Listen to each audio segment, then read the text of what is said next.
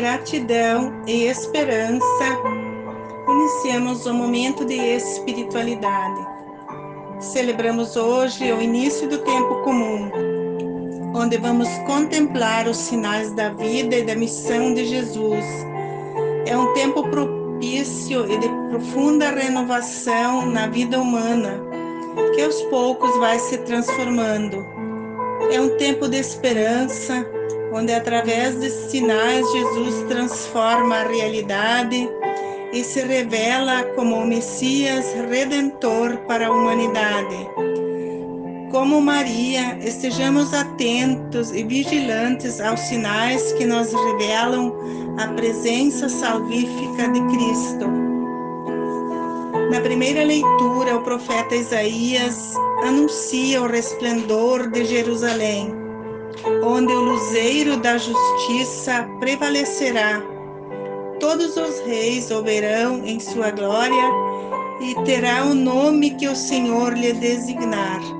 Todas as nação, nações verão a sua justiça. Toda a terra será abençoada e todos os filhos verão a alegria de seu Deus. A comunidade reunida se situa na revelação do amor e sua misericórdia para com seu povo. Na leitura da carta de Paulo aos Coríntios, o apóstolo explica sobre a diversidade dos dons, das habilidades que cada um recebe para realizar com êxito as atividades.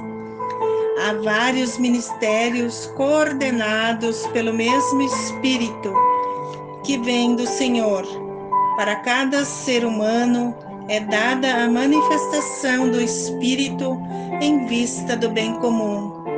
Ele fala dos sete dons do Espírito Santo que nós recebemos no Crisma, ao aceitar o desafio e assumir a fé cristã.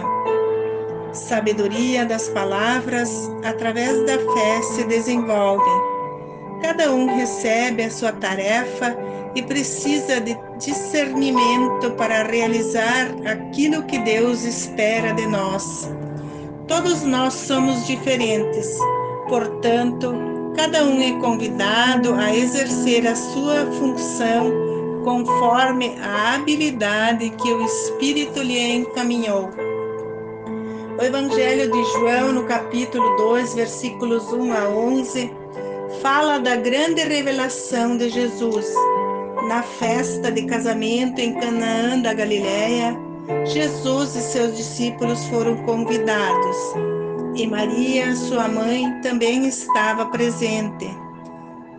No decorrer da festa, Maria percebeu que o vinho estava terminando e manifestou sua aflição a Jesus. Mas ele respondeu: Mulher, isso não compete a nós. A minha hora ainda não chegou.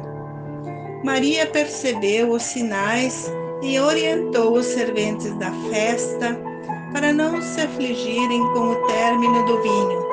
Fazei o que ele vos disser. No local haviam talhas de pedra utilizadas para purificação.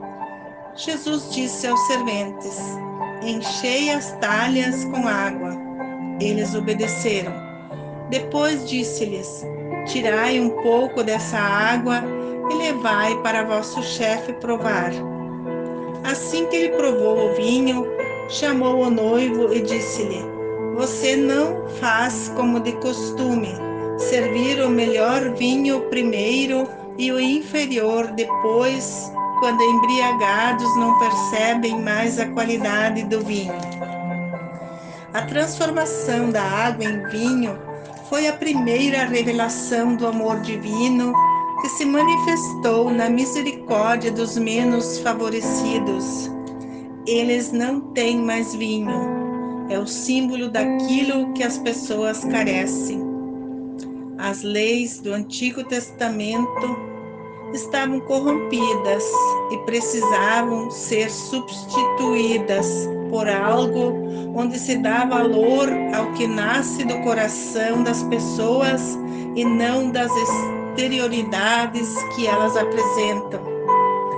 Ele recorda que a multidão não tem o que comer. Ele teve compaixão das pessoas que apresentaram dificuldades. Viver a fé é muito mais que seguir uma religião que aplicavam leis com tirania insuportável. Jesus é o vinho novo que se apresenta na revelação do Pai, que se compadece da humanidade perdida, sem rumo e sem destino na vida. Vinho novo do amor multiplicado nas bodas de Canaã é a alegria do encontro com Deus. É o sinal do amor da aliança eterna. Aceitar o vinho e a eterna aliança é como distribuir nossos dons entre nós na comunidade para a transformação e a libertação. Os dons devem ser postos a serviço da vida, do reino, e não em benefício de méritos próprios.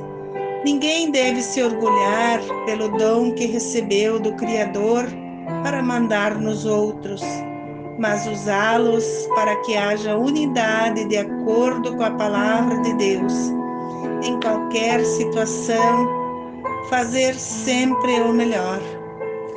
Um ótimo domingo para todos.